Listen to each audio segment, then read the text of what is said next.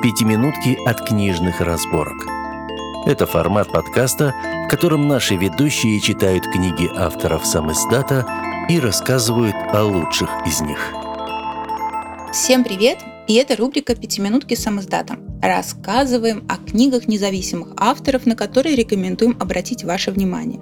Меня зовут Анна Пушкина, и сейчас я расскажу о первой части трилогии «Пристанище для уходящих». Автор Виктория Павлова. Заявленный жанр Young Adult приключения мистика с элементами фантастики. Если честно, не совсем соглашусь с заявленным жанром, но об этом чуть позже. Первая часть трилогии рассказывает нам о девушке Терезе, чье детство было, прямо скажем, далеко от идеального. Всю жизнь она вынуждена была скрываться вместе с тетей, ночуя в кемпингах и лесных домиках.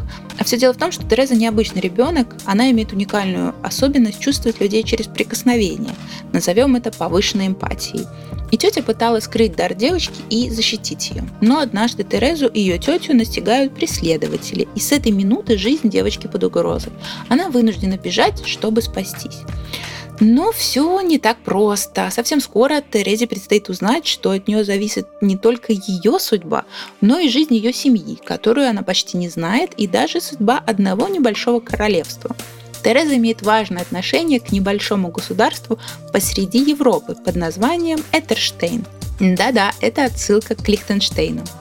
Если коротко, то пристанище для уходящих – это история о девушке эмпатии, опасающейся людей, которой срочно надо стать светской дамой, чтобы обезопасить близких. Немного напоминает историю «Дневники принцессы» Сэн Хэтуэй в главной роли, но разница в том, что «Дневники принцессы» – это прекрасный подростковый романтический фильм, а «Пристанище для уходящих» – это скорее триллер. И действительно, в книге много погони со стрельбой, киллеры, похищения и прочее, что однозначно делает сюжет более динамичным.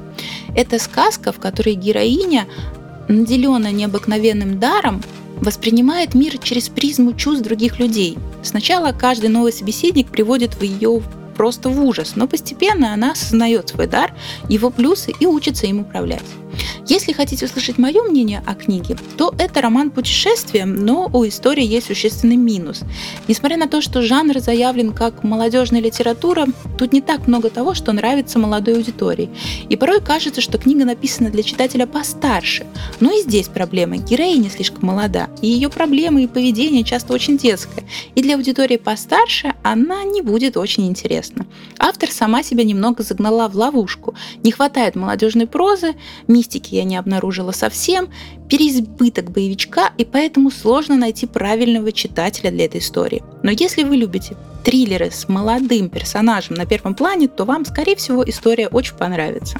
На данный момент прочитать в электронном виде можно две части, и финальная третья часть появится в самое ближайшее время, а потому что автор уже ее дописала и готовит к выходу. Также первая часть озвучена, и на Литрес ее можно купить в формате аудиокниги. Помимо этого, книга переведена на английский и готовится к публикации на Amazon. Большое спасибо, что послушали этот выпуск. Читайте с нами. А с вами были книжные разборки и я, Анна Пушкина. До следующих выпусков.